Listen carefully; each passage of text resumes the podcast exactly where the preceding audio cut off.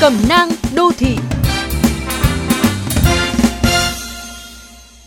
Các bạn thân mến, như VOV Giao thông đã đề cập trong cẩm nang mới đây, có một hội chứng gọi là sợ cuối năm. Bởi quá nhiều việc phải làm, quá nhiều kỳ cuộc liên hoan phải dự. Vì thế cứ nhắc đến Tết là muốn phát sốt. Tết, từ chỗ là một sự kiện văn hóa lớn nhất trong năm của dân tộc, là dịp tận hưởng sự ấm áp thành thơi, lại đang trở thành nỗi sợ định kỳ. Thật khổ cho chúng ta và thật oan cho ngày Tết. Nhưng cách tốt nhất để vượt qua nỗi sợ có lẽ là phải đối mặt với nó bằng một tâm thế khác.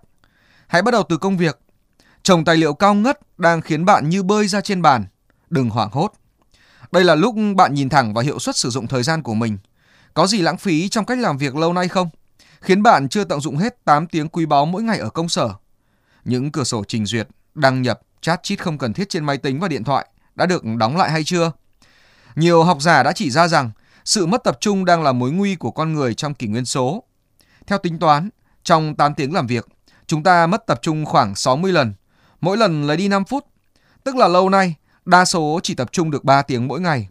Dư địa còn rất nhiều để bạn cải thiện và áp lực cuối năm chính là thời cơ. Ngoài ra, làm việc với cường độ cao cũng khiến những người thể trạng làng nhàng, lờ đờ nhanh chóng bị hạ gục. Bạn sẽ nhận ra mình cần phải khỏe hơn nhiều so với lâu nay và buộc phải ăn uống tử tế hơn. Bận rộn cũng là lúc bạn nhận thấy việc ngồi dán mông vào chiếc ghế liên tục hàng tiếng đồng hồ thật là tai hại cho xương cốt. Và nếu đứng dậy nhúc nhắc vận động một chút sau mỗi 30 phút tập trung, tình hình sẽ cải thiện đáng kể.